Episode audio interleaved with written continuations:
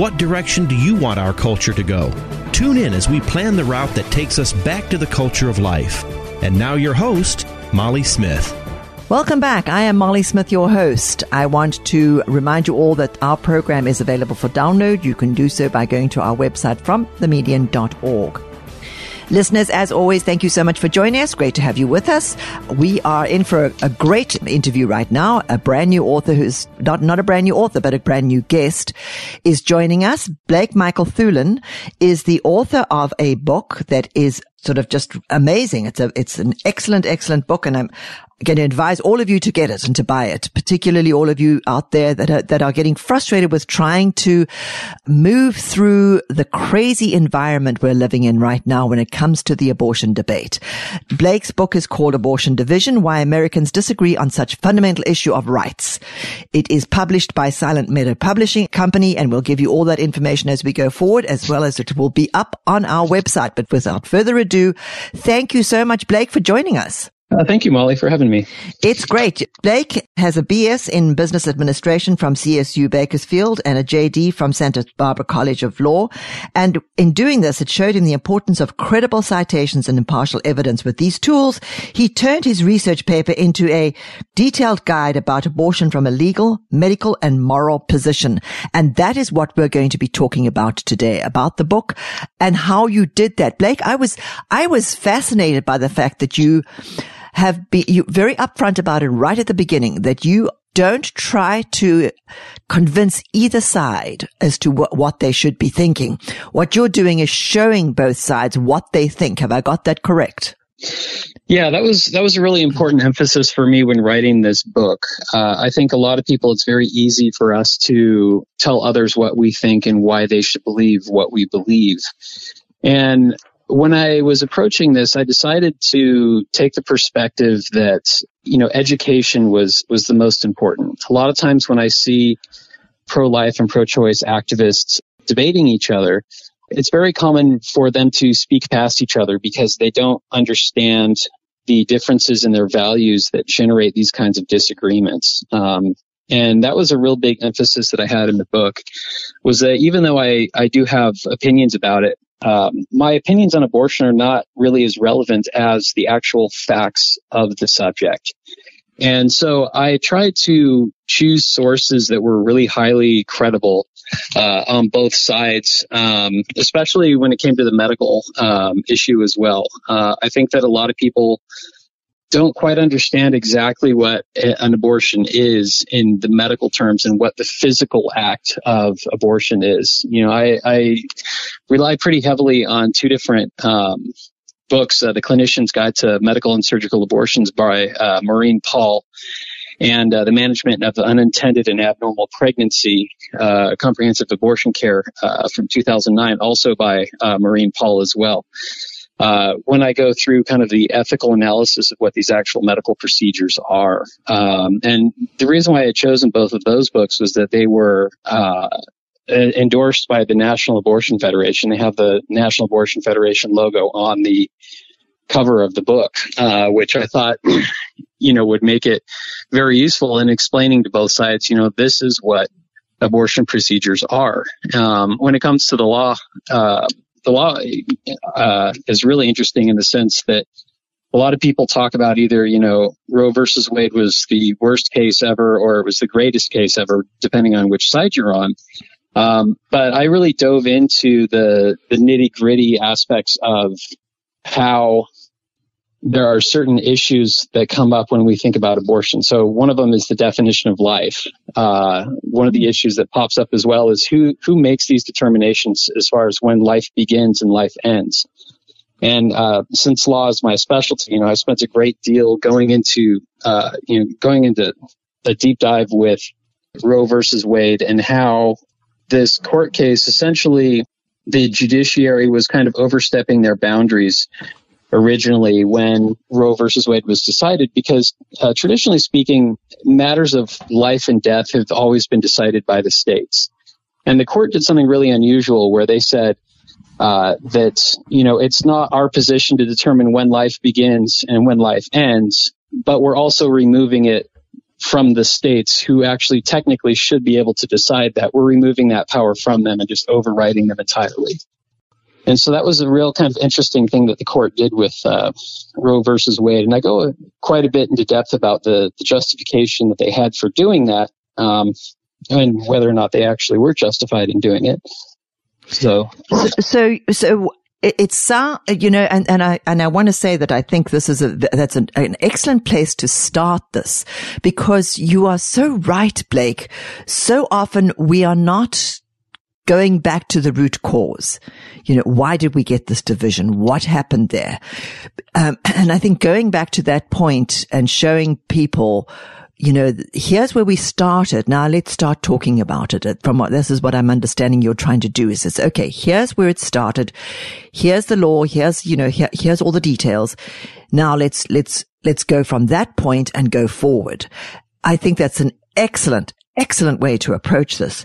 You also deal with exploring the emotion that's involved in this. You know, there's an emotional, um, almost visceral response to the people talking about abortion and you almost sometimes you feel both from both sides. You can feel, and I'm very, I'm absolutely seeped in the abortion debate all the time, but you can almost feel that the person who's reacting really strongly from a pro-life perspective has got something that is there that's that's forcing them, almost forcing them to do this, you know, to respond in that way, and exactly the same on the opposite side.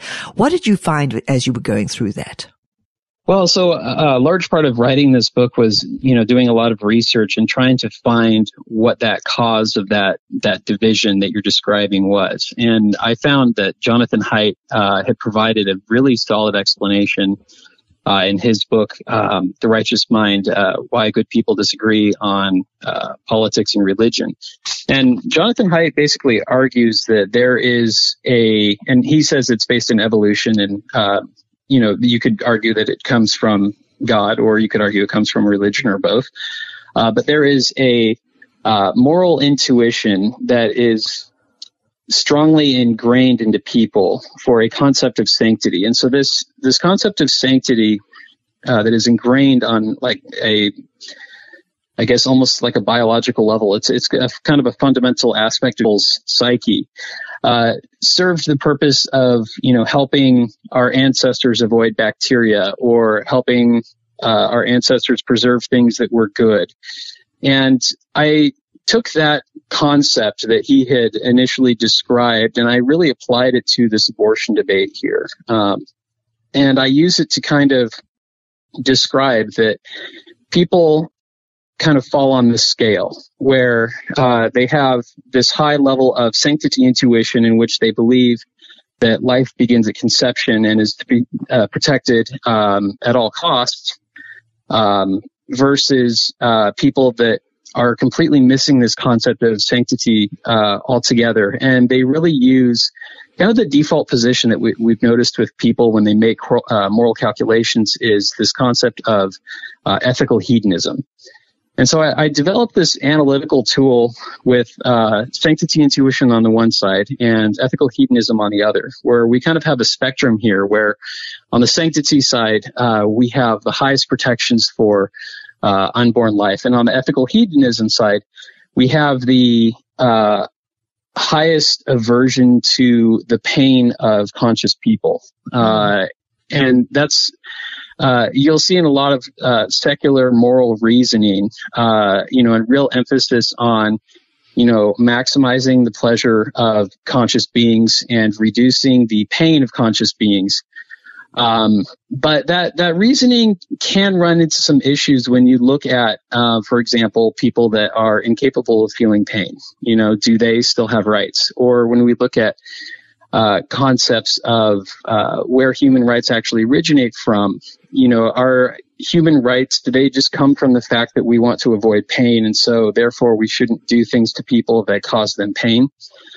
Uh, and and other uh, problems with this as well is that when you look at how people perceive pain, it's not always um, uh, an objective measurement. You know, certain things uh, to some people don't really cause them much pain, well as whereas the same thing to someone else can cause them a great deal of pain.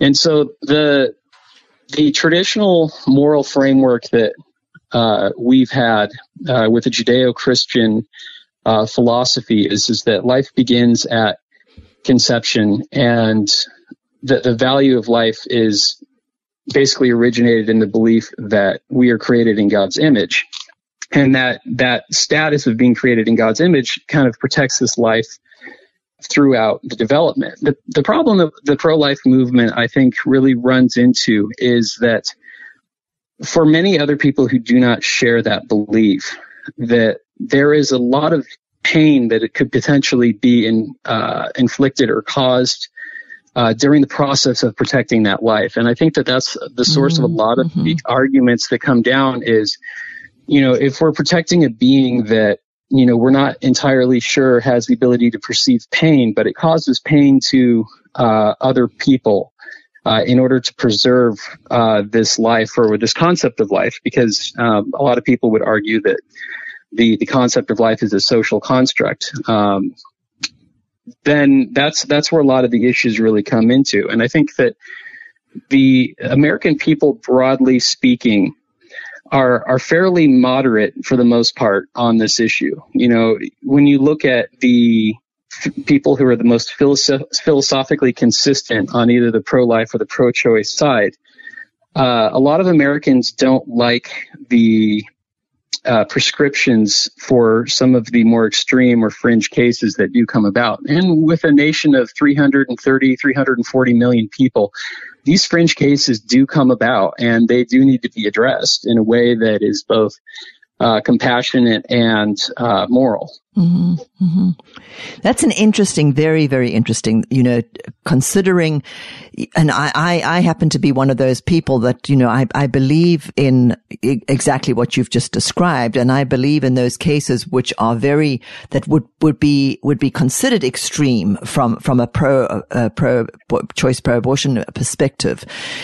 But then I also understand that part of that, and, and this is something that I think, which is, which is really interesting with your book, because as I'm reading through the, the, the write up about your book and all this, it actually came to mind. You know, that's one of the reasons that I always look at this. For example, um, you know, a rape situation. Um, if we if we do not protect that life, there's a whole nother piece that goes with that. The rapist, the person who inflicted the pain on that woman, pretty well for the most part gets away scot free and can go out and do it again. So there's, you know, you're absolutely right when you're bringing those, you know, that, that pain to, to society, pain to human life. It can come from both sides. And it's a very, I'm, I'm, I'm, I'm absolutely fascinated that you could do this and you've done it very well in, in making, you made me think as I'm reading through this, it's like, wow, wow, this is amazing. Absolutely amazing. You also talk about the, um, and, and folks, we're going to have to, I, am going to, uh, uh, again and again give you, give you where you can get this book. It's called Abortion Division, Why Americans Disagree on Such a Fundamental Issue of Rights. And it's published by Silent Meadow Publishing Company.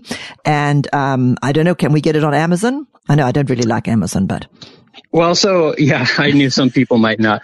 Uh, so it's available both on Amazon and Barnes and Noble, and I think a, a few other distributors as well. So perfect. if you guys kind of like the old school Barnes and Noble, uh, we have it available there as well. Perfect, perfect. And of course, I am um, uh, I'm talking to to Blake Thurlan, Thulin, and he is the author of this amazing book. Really, really thought, thought, uh, thoughtful book here. Um, one of the things you also talk about, Blake, is, um, women dealing with unborn. You, you, you go into the long history of abortion law and you talk about women dealing with unplanned per, uh, pregnancies. talk to us about that. Yeah, so uh, when it comes to unplanned pregnancies, I think that in our kind of modern lens, it's very easy for us to see these as, you know, a women's rights issue. And when you look historically, that really was not the case.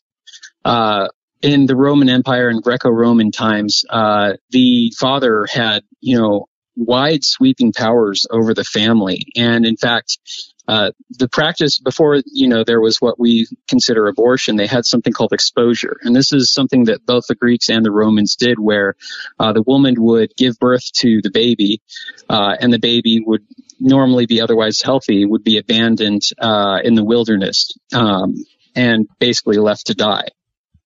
and uh, this was kind of the way that uh, uh, unplanned pregnancies were dealt with in those times. And, and, the woman really didn't have much of a say in it. Um, this was, you know, the father, and a lot of these decisions were made for purely economic reasons. Um, you know, it it wasn't, you know, a health reason or anything like that, like the way we think of it in modern times. And so when we really start to see this kind of protection of uh, life really comes in with the Judeo-Christian perspective that, um, you know, uh, early Christians, for example, uh, you know, thought that since, you know, babies could be born and sometimes they were born prematurely that uh, they must be alive before, you know, the, the nine months and everything, mm-hmm. uh, comes about and, you know, before the full term was, uh, completed. And so this idea developed that, you know, if the baby can be born at eight months and still survive, then there's a possibility that it's alive before then. And uh, as well, it really ties into the idea of quickening, uh, which can happen around, I think it's uh, 12 weeks here, uh, where, you know, something is moving independent of uh, the woman herself, you know, and that the quickening really indicates uh, both brain activity when we think of modern times, but it also indicates uh, kind of in ancient times that there's an independent life that is present mm-hmm. uh, within the woman. And um, it, it's really interesting with uh, the Roe versus Wade case that uh, quickening also serves as kind of an evidentiary uh, it serves an evidentiary purpose in the sense that we know that there's a life there. And so a lot of abortion laws that we see in uh, the, the, english common law and early america uh, used quickening as kind of that uh, boundary where you know if quickening has occurred and you know the woman can feel the baby uh, moving within her then abortions from that point forward were generally prohibited. Um, and it's funny in the uh, the original Roe versus Wade case, they seem to come up with a different alternative explanation for why quickening was used as a as a cutoff point. And it was kind of bizarre reasoning that didn't really make sense to me. But I, I think, you know, I, I believe pretty strongly that it's an evidentiary uh, issue uh, that, you know, there's life here at 12 weeks. Mm-hmm. Mm-hmm. You also talk about um, the, the the the shortcomings of both of Roe v. Wade and also the recent overturn with the Dobbs decision. Unpack that a, a little bit for us. So uh, one of the main issues is uh, from a pro-life perspective. Um, we have the Fourteenth Amendment, which um, states that people cannot be deprived of life, liberty, or um, or without due process. And uh, one of the things that the recent abortion decision, uh, the one of the things the uh, recent abortion decision uh, did not do was really state when life originates. And so that decision was kicked back to the states where it traditionally uh, came from. But at the same time, uh, there's a, a, large sentiment in the pro-life movement that um, due process rights should be applied to unborn uh, uh, babies, unborn children, and that uh, deprivation of uh, life uh, before um, without due process for unborn children is a violation of the Fourteenth Amendment. Uh, the recent decision in the Dobbs versus Jackson Women's Health Organization really didn't go quite as far as to um, extend those protections and rather just removed the court from the abortion discussion entirely and mm-hmm. kicked the entire issue right back down to the states. Mm-hmm. And so now what we're seeing is that there's a new, uh, so, somewhat democratic process happening on the individual state levels. And I understand that you guys have um, yep, very, very something yeah. going on in, in Ohio as well. Yeah. Actually, uh, one thing I was, I was actually going through some of the uh, text of the Ohio uh, amendment proposal uh, before I jumped on here. And one of the things that I wanted to point out is, is that this amendment uh, talks about how fetal viability is a determination of the healthcare provider and is determined on a case by case basis. Exactly. Yep. And one of the things that's uh, really interesting is, is about 24 weeks um, after conception, there's about a 50% uh, survival rate for the fetus if it's uh, born at that time. And one of the constraining factors for the survival of the fetus is the development of the lungs. And so, um, basically, the the ability to take in oxygen and expel uh, carbon dioxide from the blood uh, using the lungs, that 24 week period is kind of a 50 50 thing. Uh, viability is not a, uh, it, it, it's not like an on and off switch. You know, it's really mm-hmm. more of a probability calculation. And so when you, uh, take viability and calculate it in terms of percentages, at 24 weeks, it's really a coin flip chance whether or not that uh, the baby, the unborn child, will be will survive if they are born at 24 weeks.